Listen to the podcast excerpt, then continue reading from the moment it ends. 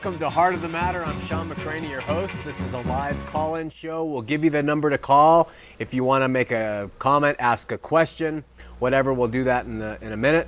Let's begin tonight's important program with a word of prayer. Our Heavenly Father, Lord, we love you. We thank you. We're so grateful for life, and we're grateful to be here. We pray that you will send your spirit into the homes of the viewers. Send your spirit here with us at the station, and let us communicate in things that you want us to say and do. In Jesus' name, amen. I think that tonight, perhaps the most important show uh, we could ever do is going to happen now. And until we return to this subject, I don't think we're going to do a more important show in the future. Um, I really hope that if you're not a believer, meaning that you have not been born again through faith in Jesus Christ, that you will just put everything aside right now. Forget your feelings or judgments about me. Forget what religion you were brought up in, and just kind of sit back and and listen. Please, just sit back and listen and pray. Ask the Lord to guide you as to whether what I'm saying is true or not. Um, There seems to be three general conditions people will be in when they go before the Lord after this life.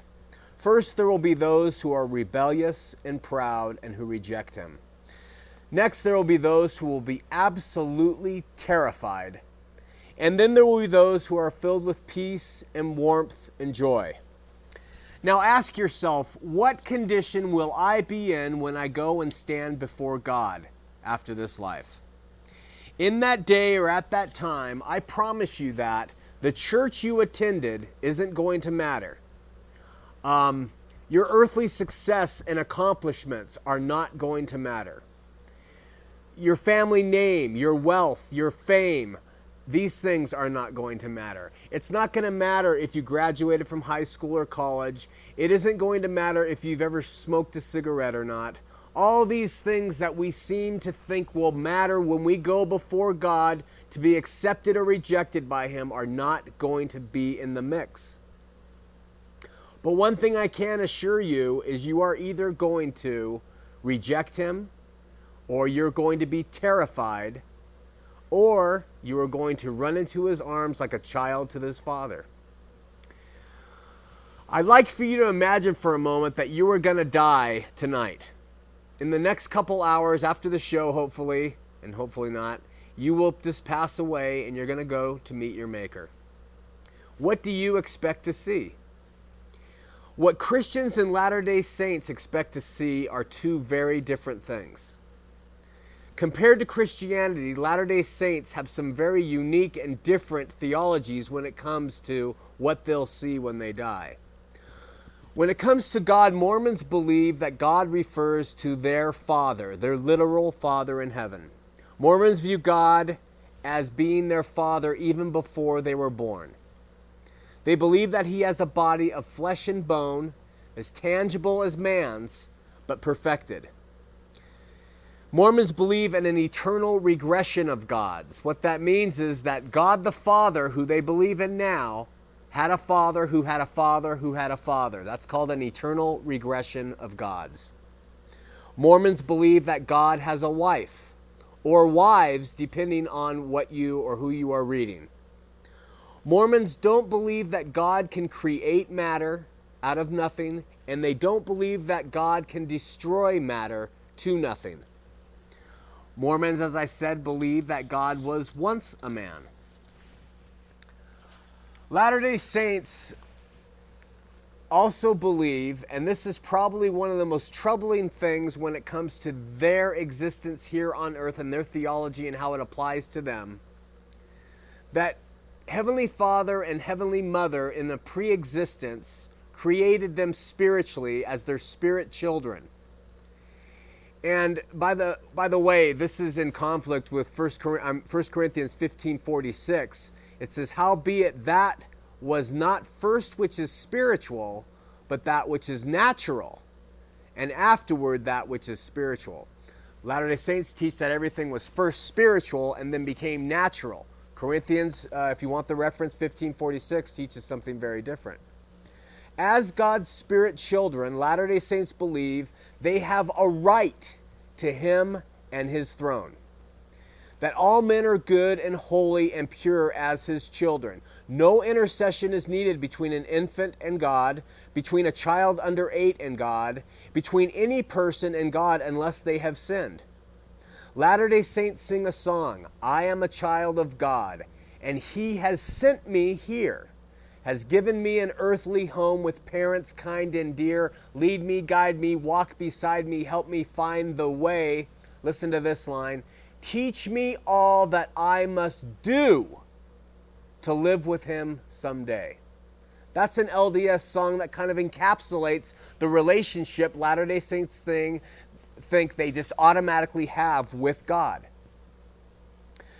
Mormons speak of Heavenly Father as if they were speaking of a kindly, old, wise grandfather just waiting for them to call. Mormons teach that He is God who is so loving, He would never send any of His children, or very few of them, to a place called hell, but would instead put them in one of three kingdoms, where they would love to go, according to Joseph Smith. They believe that God is limited by a corporal body. That means that God is not omnipresent to Mormons. He can't be. He has a body. They say He's omnipresent through His Holy Spirit. I've never understood the concept of a God uh, since becoming a Christian with a body. When someone dies and goes to be with God as a spirit, and Jesus talks about God being a spirit, I've never understood the need for God to have lungs or for God to have toenails. What good are, what good is a stomach? What good are, are lungs going to do for God in, in the in where He is? Um, they believe that God is limited in His ability. If God can't create something out of nothing, or God can't destroy matter, then He's limited in His ability. Therefore, He's not omnipotent either. This is the L D S version of God. In the end, the L D S concept of God is that He really is a very, very, very successful and progressive man. Grandfather, great-grandfather. Tragically, Latter-day Saints believe that they have the right, the right to this God that Christians think of. They have the right to Him. I firmly believe that most Latter-day Saints who embrace this theology are going to be terrified when they stand before the true and living God. That that will be your state if you believe He is this God that you have been taught.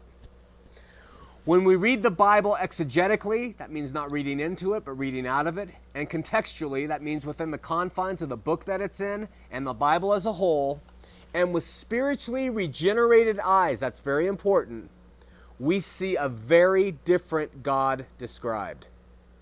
One way that helps me understand God is by looking at His creations, great and small. Let's talk about space, for example, to get you started on how to think of God in maybe a different way. It is believed that our universe expands out by a million miles per second as we sit here speaking. Our universe is expanding outward. That each galaxy contains millions of stars. And that the, the universe contains over a hundred million galaxies. Do you see the, the scope we're looking at with this? Now, the closest star to us is called Alpha Centauri, and it's visible to our naked eye when we stand out there. Now, let me give you some, some dimensions here to understand the God I worship. We can't use regular measurements when we're going to understand who God is, um, the stars, and how to get to Him. So what we use is we use light years. All right, and we talk about the speed of light traveling to these places and the speed of light. Now, the speed of light travels at three hundred thousand kilometers per second. What that is is seven times around the Earth in one second is the speed of light. That's how fast the speed of light is, okay? If we were going to travel out to the first star closest to us in our galaxy, we would pass the moon at the speed of light in a second and a half.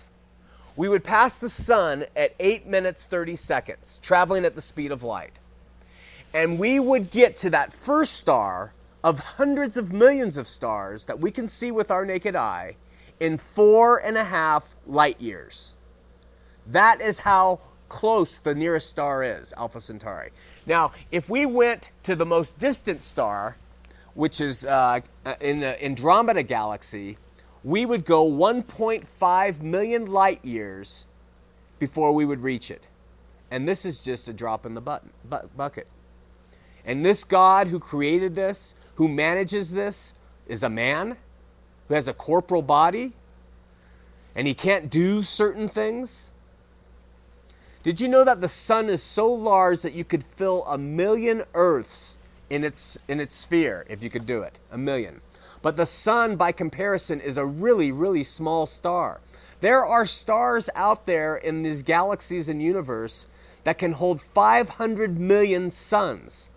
There's a planet called, there's a star called Betelgeuse, and it's out there in Orion's belt, five hundred sixty-two million light years away, five hundred sixty-two light years away.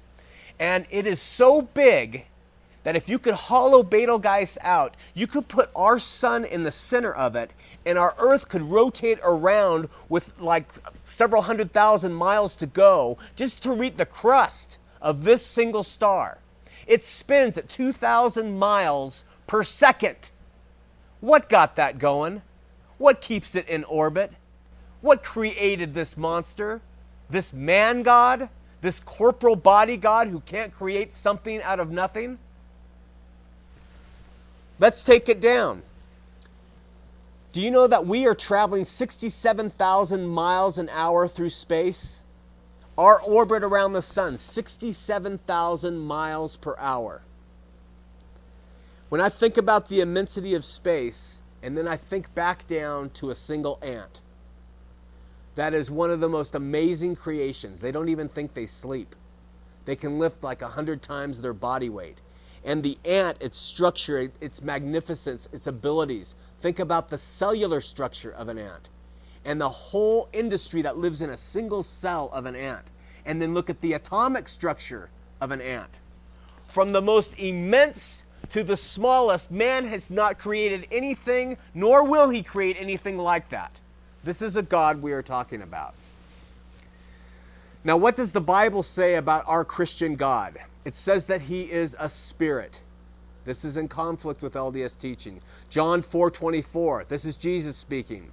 God is a spirit, and they that worship him must worship him in spirit and in truth.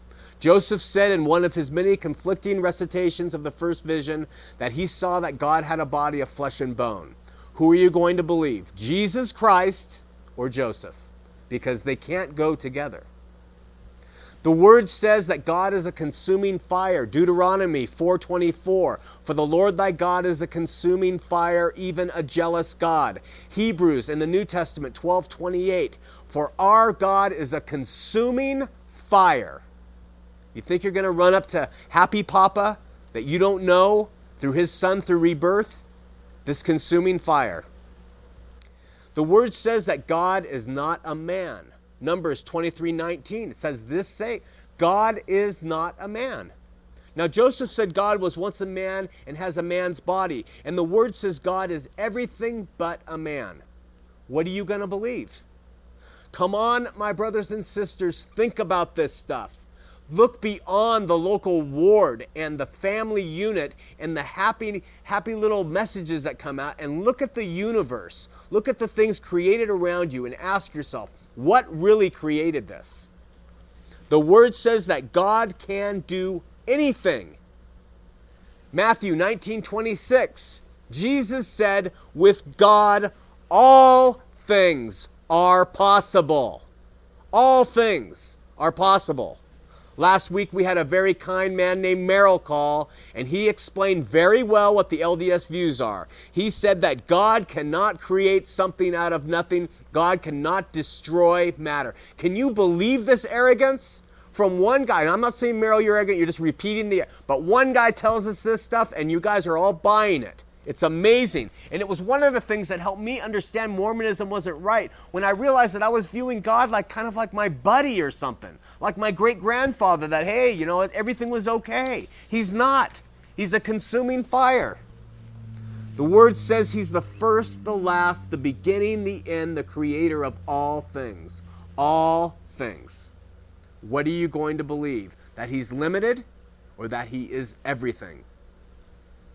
Do you realize the absolute and utter decimation that people are going to have when they take their last breath and they realize what God is? When they see his power, when they see the light, if they see it at all, that's all, that's in question too, but I'm not going to go into that. But if you see that and you know what he is, do you realize the decimation your heart's going to experience? The Bible says God is terrible and terrifying. Look at the, listen to the prophet Isaiah. He's standing at the altar and he looks into the Holy of Holies. This is what he says. This is the prophet Isaiah.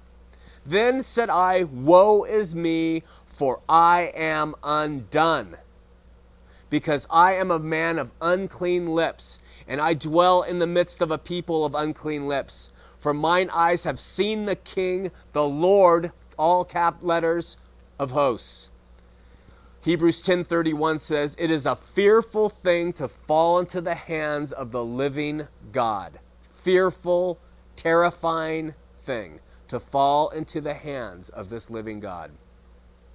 Mormonism, in absolute opposition to this biblical stance, makes it sound as if God is just an all-good, all-loving parent working with each of his children down here to be the best that they can be, and then they die and get a special kingdom just for them. It doesn't sound congruent with Hebrews ten, does it? The scriptures say no man has ever seen God.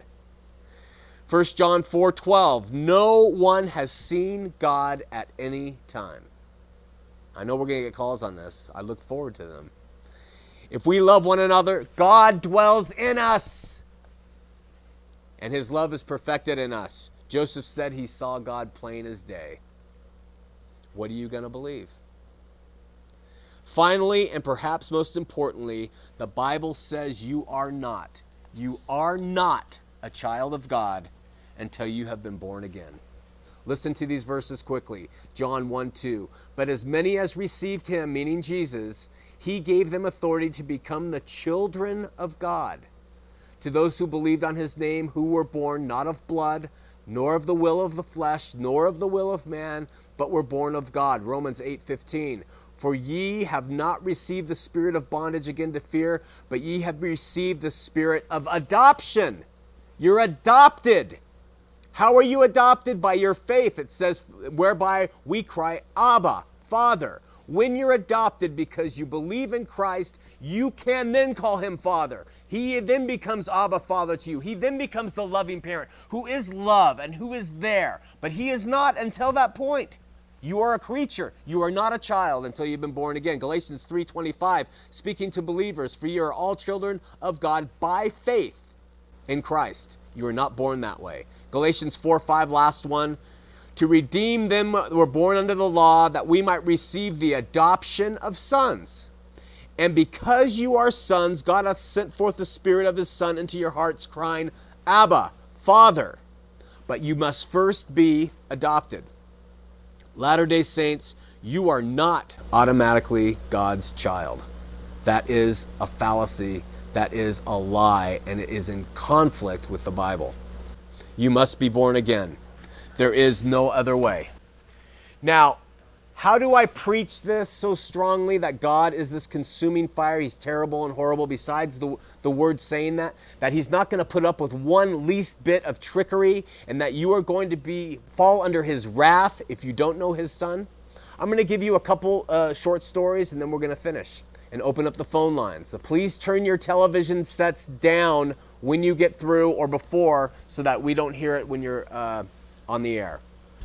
There was a guy named Uzzah, I think that was his name. He's walking along in the Old Testament, and they're carrying, these oxen are carrying on this cart, the Ark of the Covenant. And no one was supposed to touch the Ark of the Covenant. Well, the oxen stumble, in Second Samuel it talks about this, and the Ark of the Covenant starts to fall. Uzzah reaches up to stop it. What did God do to him? He killed him. This is the Old Testament God. Well, let's talk about the New Testament God. When Jesus was going to the Garden of Gethsemane with his apostles, he asked for them to pray with him that he was in dire need. Jesus knew what he was about to face. He was going to the cross. He was going to suffer for the sins of the world. And he says to the Father, Father, if we can, is there anything we can do to let this cup pass? What did the loving Father say to his son, his only son? He said no.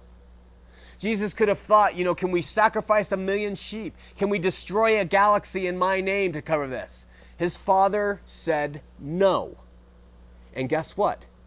His own son went to a cross. And on his way, he was beaten. And with his stripes, we are healed. Who killed Jesus? Who poured his wrath out upon him? It was not the Romans. It was not the Jews. It was the Father poured his wrath, his justice out upon his Son for you and I. He did this, his wrath. And what we have to do is believe his Son and have faith in him. And we become a child of this Father. But if we don't, I promise you, that God of wrath, if he will pour that out on his Son, He is not gonna, he's not gonna even blink at pouring it out on you if you reject him and don't know him by rebirth. Jesus said you must be born again. There are gonna be people who are going to hell because they rebel against God and they're proud and they don't even care. There are going to be people who know God through spiritual rebirth of their son in faith, and they're gonna run to him like Father, Abba, Papa. But there are people who are going to be terrified when they meet the true and living God, the consuming fire, the terrible God, because they did not understand nor embrace his Son. All right, let's go to the phone lines. Johnny and Orem, line two. Johnny, you're on Heart of the Matter. Yeah, John, uh, I just have a quick question about last week. Somebody called in, and um, they had mentioned they'd looked something up in Strong's Concordance. Yeah. And you made a comment that you didn't think that was a very good concordance. So my question is, what is? What What would you recommend then? I think Thayer's is really good for the Greek, and uh, for the Hebrew concordance. Uh, uh, you're talking about a lexicon or concordance? Concordance. Yeah. Uh, Thayer's is good for the Greek, and for the Hebrew, it's a long name. It sounds like a law firm. I think Biddle is in the title. I'd have to look. But you know what? Email me, and I'll email that back to you. Okay, sounds great. Okay, guy, thanks for calling. Hey, thanks a lot. All right, praise God. Bye-bye. Joanne in West Valley. Joanne, you are on Heart of the Matter. Hi, Sean. It's me, Joanne. How are you? I'm okay. Sean, I want to know, how do you absolutely know without a doubt that you are saved? Well, you know that by the Spirit, and it, it's. It, I used to wonder that, and uh, when I would offer the sinner's prayer before I was saved, and I would always question, well, am I, or am I not, or am I? And uh, one is by the Holy Spirit will confirm to your heart. And you know what? For me, it was interesting, Joanne, because I realized that the promises helped me understand that I was saved. If you read in the Bible that if you have faith, you are saved, and if you read the, what all the scriptures say in the New Testament about being saved, and you you read those that your your salvation is there by, by believing and confessing with your mouth the name of Jesus, then I would be doing God a disservice to not believe that I'm, that I'm saved, to say, ah, maybe I'm not. So if I'm really going to be faithful, I am going to believe that I am saved because I did what he said. I confessed his name, and I and I and I uh, repented afterward, and I was born again. Um, so to me, and then once I did that, the assurance came. So it seems like God sometimes does that. He he he puts it out there for you, and then you do it and you believe it, and then he gives you that assurity that yeah, you're right. So that's kind of how it happens. I can tell you this: it it, um, it does happen, and you will know. Um, well, see, my problem, I've been raised around the Mormon doctrine all my life, and with that comes so much guilt, and you, like me, I believe in God and Jesus Christ with all my heart, but I still have that guilt about wondering, am I saved? Well, Joanne, the, what the scriptures also say in Ephesians five is that you're going to start bearing fruit. And and as you do that, you'll kind of say, wow, I'm I'm I'm doing things that I don't normally do. I, I'm trying to explain it the best I can, but you're going to start to fall in line with his will. And when you sin, you're going to be quick to repent. And you're going to have a number of things that occur in your life that are going to verify that you have. Now, Latter-day Saints, and you may not have come to this point yet, they're constantly trying to um, kind of intellectually figure it out, figure out the, if they're saved or not. It really isn't in your power. It really is the Lord who's going to give that to you that you are. Have you been born again, Joanne? I believe I have. That's a good answer considering your question.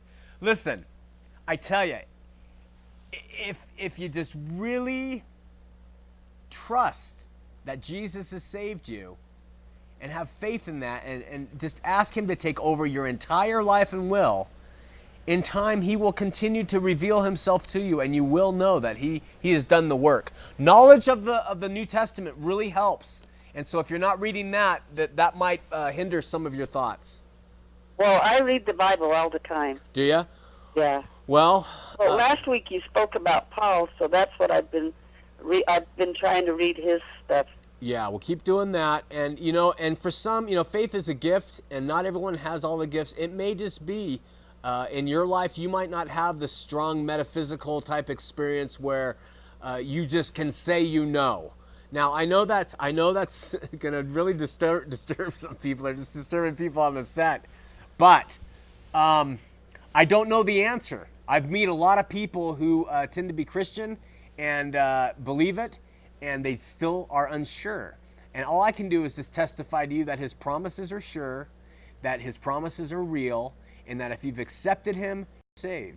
The Word, I'm getting shown that the Word is the thing to turn to, and, and I mentioned that. Keep studying the Word, and it will open up to you that the assurance that you have. Okay, well, I'm still waiting for you to recommend a church here in West Valley. We're gonna we're gonna get to it. Okay, thank you. All right, God Joanne. Bless you. God bless you. Thank you. Lauren in Midvale, a first-time caller on line four is not working.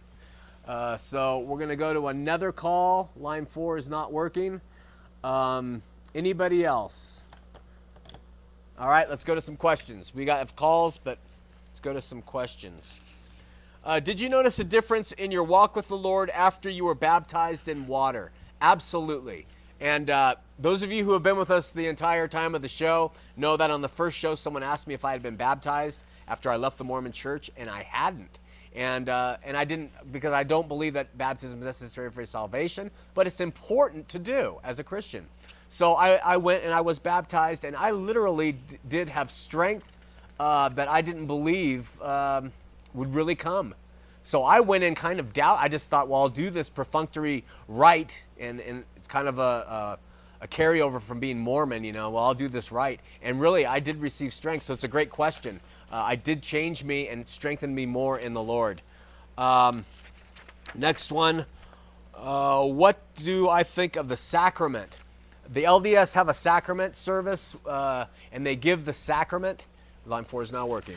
And uh, in that sacrament, Mormons go back every week and they renew their covenants that they made at baptism. And when they renew their covenants, they believe that this is the way they go about being spiritually reborn. So one, you have to go to church every week. And two, you got to renew those covenants every week. And three, you got to uh, approach it that way, repent and, and all that. Uh, I think it's institutionalized, and I just think it is a replacement for the real experience of spiritual rebirth. Okay, uh, we are going to Douglas and Murray, line one. Douglas, you're in Heart of the Matter. Sean, um, you know, I really uh, am grateful that you brought to light this law of progression. I mean, the Mormons believe that God began as a man, just like you and I, yeah. That he progressed through time, become a god. And the Mormons believe that someday that if you reach that celestial kingdom and the highest degree of the celestial kingdom and you sustain the general authorities, you were married and sealed in the temple, and you can become a god someday, that families are eternal. And, and all of this, uh, and they believe that Lucifer and Jesus are our elder brothers. Angels were all formed at the very same time before the foundations of the earth were laid. They're all still here, I mean still there or around. None of them have died. None of them get older. Angels don't have children. Yep. Lucifer and Jesus Christ and you and I are, are totally different. He's an angel. Yep. That must be, you know, clarified. But when the Mormons believe that Uh, there have been many, many hundreds, if not thousands of worlds, and gods like Jesus Christ. The scientists believe today that there perhaps are three hundred billion stars, and God knows each one by name.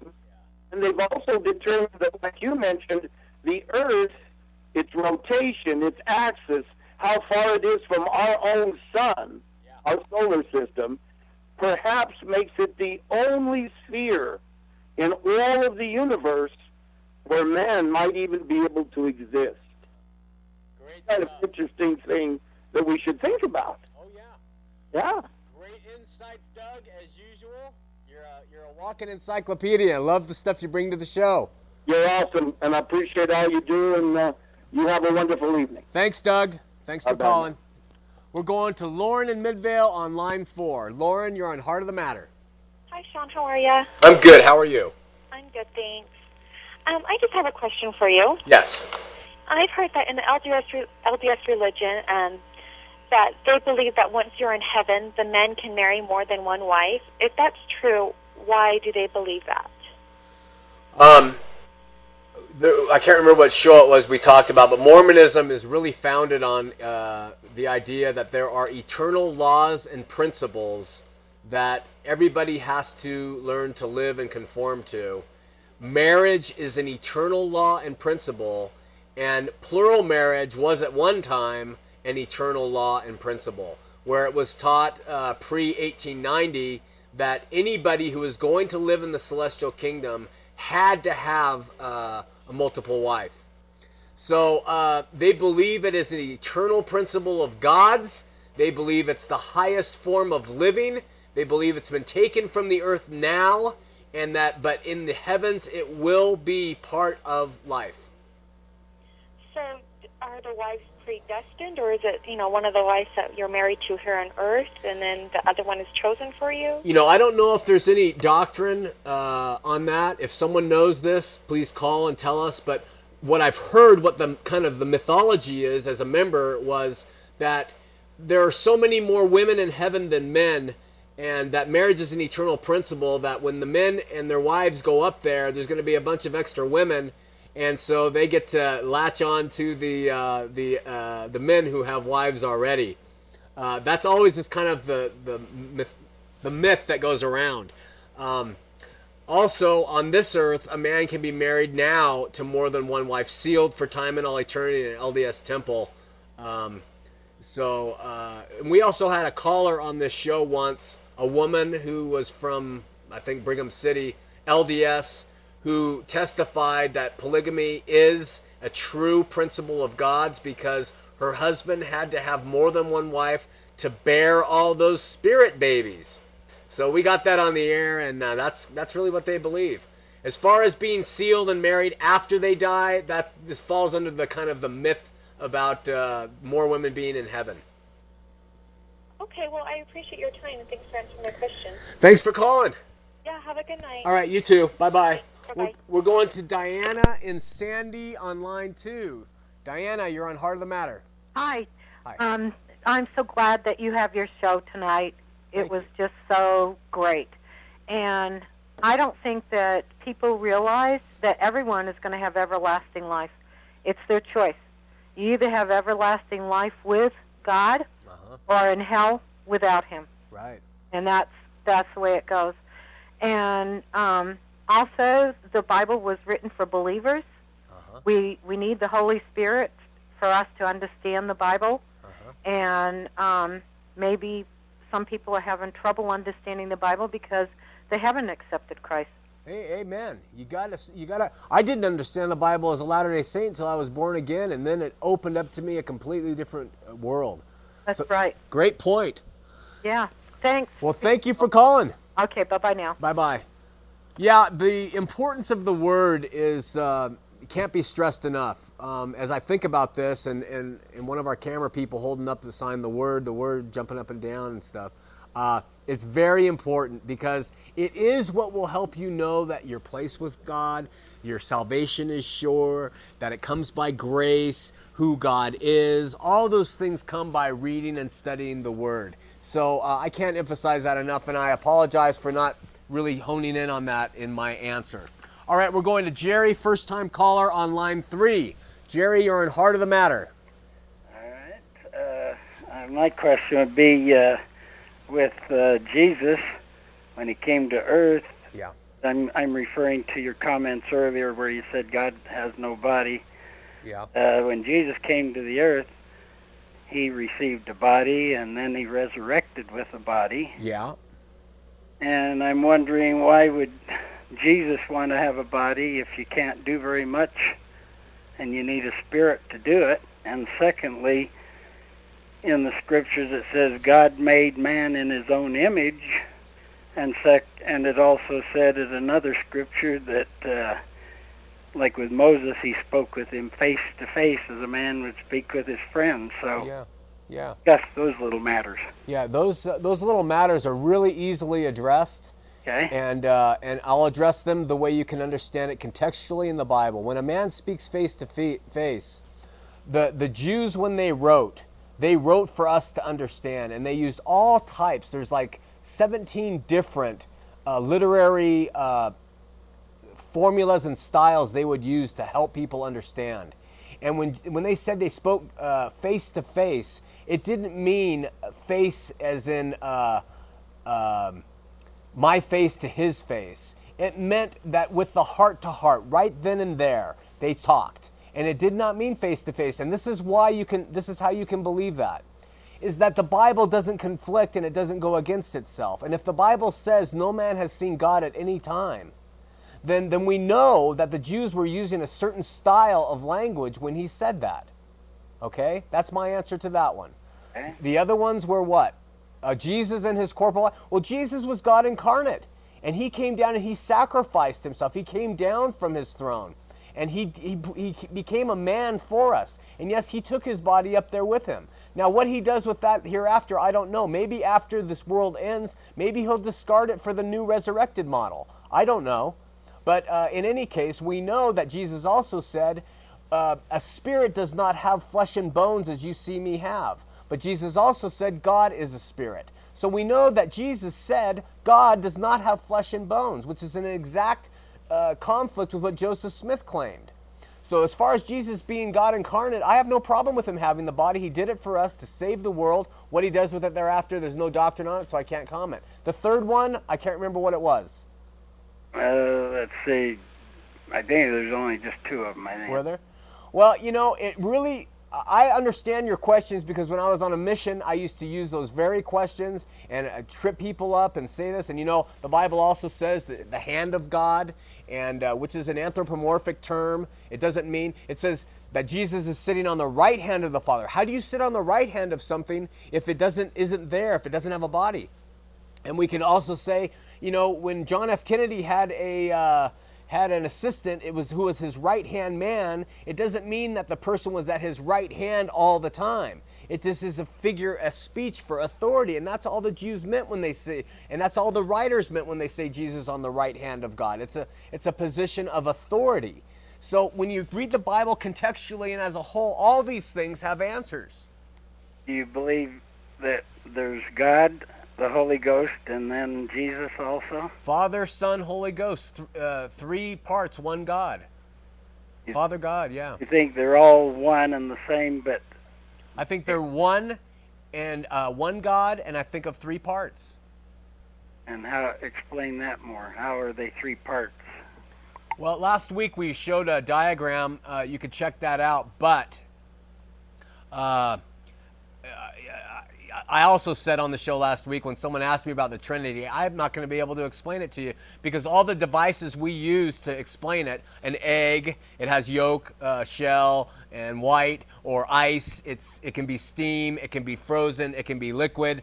All these things that we try to use to try to describe the Trinity are inferior to being able to do it. All I know is that monotheism was what separated the Jews uh, from the rest of the heathen world, and polytheism was the heathen pagan style, and the Jews are monotheistic, Islam is monotheistic, and Christianity is monotheistic. So there's no room in any, anywhere in any of that, in the Bible or elsewhere, for more than one God. So to be able to explain the Trinity, I can't completely. Okay. All right, man? No, I will take care of it for the time. All right, call back. Okay, bye. Thanks, Jerry. All right, we're going to Ray and Magna. I'm sorry, show, show that again. Ray, you're on Heart of the Matter. Sean. Hey, what's going on? Hi, how are you? I want to read something real quick out of the Book of Mormon. Just throw it out there for everybody. Okay. Alma forty-one eight, you know probably this. It says, now the decrees of God are unalterable. Alma twenty-two nine through eleven, Alma eighteen twenty-six through twenty-seven says God is spirit. Yeah. One more thing, uh, Alma thirty-four, uh, thirty-two, for behold, this life is the time for men to prepare to meet God. Yea, behold, the day of this life is the day for men to perform their labors. And now, as I have said unto you before, as ye may have so many witnesses, therefore I beseech you that ye do not procrastinate the day of your repentance until the end. Yeah. For after this day of life, which is given us to prepare for eternity, behold, if we do not improve our time while in this life, then cometh the night of darkness, wherein there can be no labor performed. You cannot say when you are brought to that awful crisis that I will repent, that I will return to my God. Nay, you cannot say this. For that same spirit which doth possess your body at that time that ye go out of this life, that same spirit will have power to possess your body in the eternal world. For behold, if you have procrastinated the day of your repentance, even till death, behold, ye have become subjected to the spirit of the devil, and he doth seal you his. Therefore the Spirit of the Lord hath withdrawn from you, and hath no place in you, and the devil hath all power over you, and this is the final state of the wicked. Yeah. So how can afterwards, when they die, go to the spirit world, they can do all those good works to receive Christ again? That's my question. I don't know. And you know what, the, the thing that, uh, that's great quotes, the thing that you pointed out best, I would have included that, but there's just not enough time, is the Book of Mormon teaches Christian ideals when it comes to the Trinity. Uh, all through it. It says that they are one God. In fact, it says it in the preface to the Book of Mormon.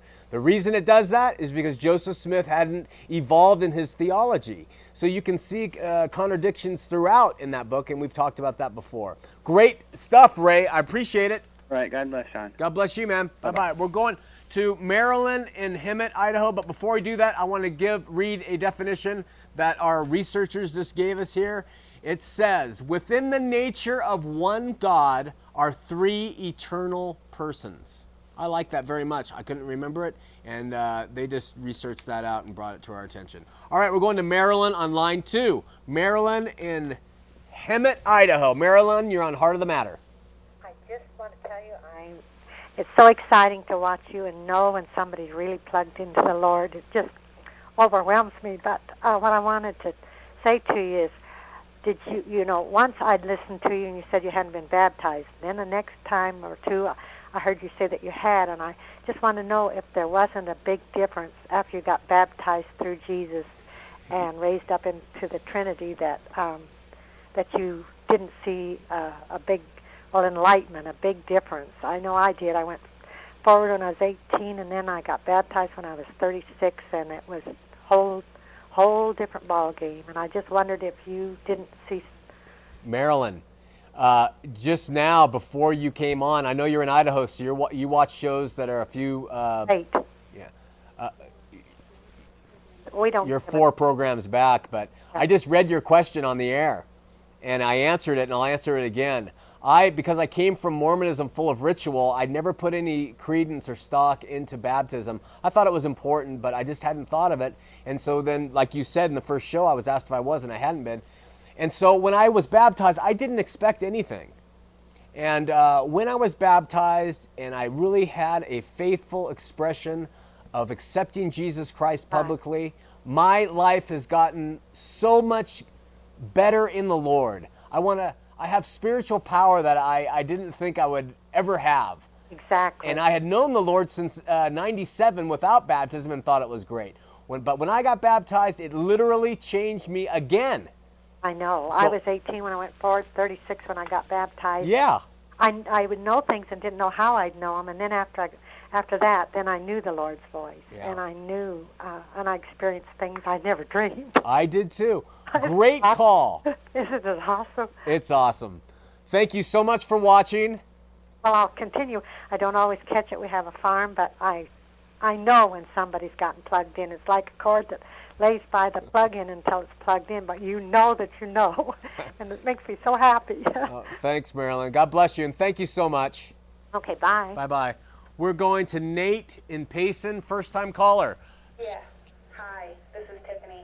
Tiffany. Yes. How are you? Good. I have two questions for you. All right. One, what made you change from the L D S faith to being born again? Yeah.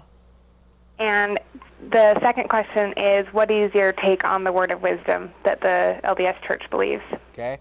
Um, one, when I put you back on hold, can we get your address? I'd love to send you the book for free. It, it has about a forty-one page description of what happened. But in simple terms, I did not know the Lord. I knew I didn't know the Lord. I was miserable. I was very active. I held high positions. But I came to know the Lord at the side of the road when I gave my life and will over to Him, begged for Him to change me, and He did. That was the beginning, but long, that's a long story short. Right. Okay. The second thing, the word of wisdom, I think it is excellent advice. I think uh, last week someone asked about alcohol. I think alcohol destroys a lot of lives. Right. Uh, uh, and um, but I do not think that it is uh, in any way, shape, or form part of or necessary for salvation. I think people who drink alcohol or smoke uh, or take drugs, they can have salvation with the Lord. I think they're just destroying their lives, and, and they'll be accountable for that when they die. Right. Uh, but I don't believe by virtue of commandment or even by suggestion it's necessary, especially in uh, the way the Latter-day Saints use it, that you can't go and uh, receive everything necessary to see God again if you don't obey it. Okay, and... Um did you ever, I don't know, mess with the word of wisdom? Oh, uh, yes, absolutely. As a, as a teenager, absolutely. And I know that to our L D S audience, this would give them some, uh, what they would consider ammunition for my, my failures. Uh, but I want you to know categorically I'm a failure. And that's what led me to Jesus. And so... I don't think that you're, I don't well, think I mean, a failure. I, but I mean in sin. But as far as the word of wisdom, everyone yes. sins. We all sin. Yeah. We are all sinners, and we all need to yeah. repent and and come to God on our knees and say what we have done wrong. Yeah. Uh, when I really became destitute as an adult, I turned to uh, uh, substances to help my quote-unquote pain, right. um, but wasn't addicted or anything. I just used them to, to medicate myself. Uh, but yes, in fact, have done those things. Um, and what do you call like your religion now? So are you just like a born again what? Like I'm are a you... born again Christian. I attend Calvary Chapel, and I'm just a non-denominational Christian. Okay. Yeah. Interesting. Yeah. Well, thanks for answering my questions. You're, hey, please stay on the line and let's get your address. We can send you a book. All right. Okay. Thanks so much. Hold on for a second. All right. All right. We need to get someone on line one. All right, now we're going to Nate in Payson on line four. Nate, you're on Heart of the Matter, first-time caller. Hi. Hi. Um, I just had a question. I was wondering, um, I'm L D S, and, you know, you're Christian and everything. I'm just wondering, um, how do we know who's right? How do you know who's right? And I'm sure that other people read the Bible, and they have their ideas about it and everything in their interpretation. Where yeah. do you get, I guess you could say, your authority, or where do they get their authority? Yeah, how do we know who's right, and am I going to be damned because of what I believe, or well, are you going to be damned because of what you believe because it's different and it's, it's not what somebody else thinks? That's a, it's a fantastic question. It's the question of the year, if not the century. Um, how do you know who's right? And uh, there's several ways that people will propose to know who's right. Some will say it's by your feelings, and some will say it's by what God tells them. Um, There, and every religion, Jehovah's Witnesses, Catholics, Christians, everyone is claiming right. But I'll tell you this. When it comes to the essentials for salvation, the body of Christ, whether you're Baptist or Protestant or Presbyterian or Methodist, or they, they stand on the essentials.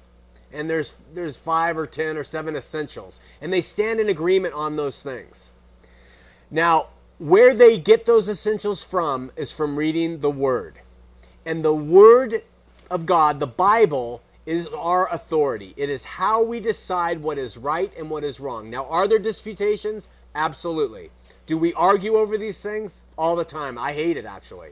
And sectarianism or different churches really is a thorn in the side of people who just want to worship God. But if you want to know what's right, you read the Bible. But you have to be born again before you're going to understand it. So the way to know what's right is you go to God and you ask Him, Lord, please take over my life. I'm a sinner. I need you. You do this as a Mormon in the privacy of your own life. And you ask Him to give you a new heart and new eyes and new understanding. And you start to read His Word. And when you read that Word, you're going to come to the same essentials. Now, will you be damned? I have absolutely no idea. The thing that will damn you uh, is whether you know Jesus or not. Jesus said the imperative, you must be born again. You must. That's a Greek imperative. There's no question about it. If you don't think you've been born again, then you might say, well, I need to find out why I'm not and what I need to do to become born again. Right. And and whether you're Mormon, and this is a big one too, I, I, I don't know. I don't care. What I care about is, do you know Jesus? Is He the Lord of your life? Have you turned your entire will and life over to Him? Then you're operating on His on His schedule, and then your your salvation is sure, no matter where you are. Earlier you said something that when people will, will go to heaven, or they're going to be terrified. Is Some that people. Gonna, is that going to happen to people? I mean, if they honest, honestly believe what they believe, are they going to be... I think, I think so, because there are people who believe that they are doing what's right and living the right way and, and everything else, and they, they still are going to find themselves, according to what the Lord said in His parables, in hell. And so it doesn't seem fair to us, but there's only one way to get to heaven, only one. And that's Jesus Christ, and that's your faith in Him, and how you how you live, and not how you live to get to heaven, but how you follow Him and have turned your will and life over to Him. You have to be born again. People who will go to hell have not been born again. It's really a simple matter of that. Because if you've been born again, you are a child of God, and you've been given a new spirit, and you've been forgiven. And then you will. You will not be terrified. You'll be fine. So, right. Okay. Yeah. Well, I mean, I, I, I have to disagree with that, because I believe, I don't believe that somebody who has, you know, a Muslim or somebody hasn't accepted Jesus, I don't believe they're going to go to hell. Yeah. Um, so that's my... That's what I. That's what I believe. Well, the problem with that, and I understand you're thinking with it, but the problem is, if a Muslim can go to heaven, or someone who doesn't believe Jesus was who He said He was and did what He said He did, then what was the purpose of Jesus coming? I mean, what did He do? I mean, He didn't need to come at all, because a Muslim. A mu well, I mean, He still. I mean, He still has grace that He can give to that person if they if they were ignorant, if they didn't know. Okay, him. and and as far as the ignorance goes, I think that someone who's following the best of their ability, according to what God has given them, God is a God of grace, and He is going to handle that. I will agree with you. And I don't categorically say all Muslims are going to hell, or all Buddhists, or anything. Never. No, not all Mormons, no. But I have to stand that you have to know Jesus Christ. And here's the real interesting point. We got to cut this off, and I hope this is, will be interesting to you. Okay. The Bible says you have to recognize God. If you haven't had a chance to hear the name Jesus Christ, Romans says you're going to know that God exists by His creations, right? Well, if you don't know the name Jesus, how are you going to get to heaven if you just recognize God? Well, this plays into Jesus being God. And if you recognize God, you're an Aborigine, you live for uh, till you're fourteen years old and you die, but you recognize that there's a God and you trust Him in your heart, God's going to honor that according to what Romans says. And how can He do that? Because when you believe in God, you're believing in Jesus. Does that make any sense to you? Yeah, I see what you're saying. Yeah. Keep calling, keep watching. I'm uh, sorry if Thanks. my answers were all over the place. Really appreciate it, man. Thank you. Okay, bye-bye. Uh, one last call, Justin on line three from Layton. First-time caller. Justin, you've got one minute. Hey, I, hey, Sean, I just had a quick question. Um, yeah. Earlier, a caller said that uh, Exodus thirty-three twenty, he was talking about um, where the Lord face to face. Uh, spoke to Moses face to face. Yeah. I've always, uh, and I'm a Christian, and I've always uh, taken it as that Lord, that the Lord was Jesus. Oh yeah, a Christophany. To him. Yeah, you know what? You're right about that, and that's uh, uh, that it, it was a Christophany because it was uh, it was Jesus, And uh, so it totally deflates the argument right there that the Latter-day Saints used to say that he was talking to God face-to-face. In fact, George Albert Smith, he says that at one time. He says that anytime it refers to God uh, in the Old Testament, it's referring to Jesus. So it loses all the wind in the L D S argument that he was speaking face-to-face. I've heard that. I appreciate you bringing that up because that's a really good point. Yeah, and also, you know, it, it, throughout the Bible, um, the Lord, it, it's talked about the Lord as the Father. So, in, in my mind, it confirms the Trinity, that that that, that, that yeah. there itself. Just like you said, you know, being born again, it's a thing of understanding, knowing God's Word. Excellent point. Excellent. Really appreciate it, man. Keep calling. You're doing awesome work, man, for God. Amen. Thanks a lot. I'll talk to you later. Goodbye. Bye-bye. All right, we have thirty seconds left. I want to tell you, if you're Latter-day Saint, God is real. He's not a man. He doesn't have a body. He is a spirit, and his son came down here for you and I. May you find him. May you go to him and ask him for truth. And uh, as you do, he will lead you out. He will teach you truth, and you will know his will over the will of men. All right? Next week, we're going to talk about testimonies, and we're going to have some people bear theirs and share theirs. See you then on Heart of the Matter.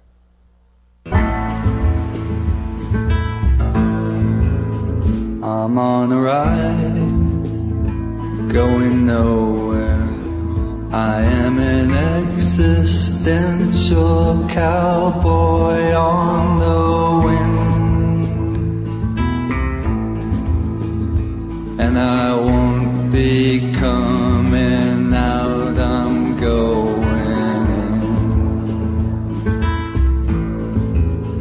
This man's awake, a storm's arising, the dawn's awaiting till a hundred monkeys know. And I can feel the light-filled monkeys start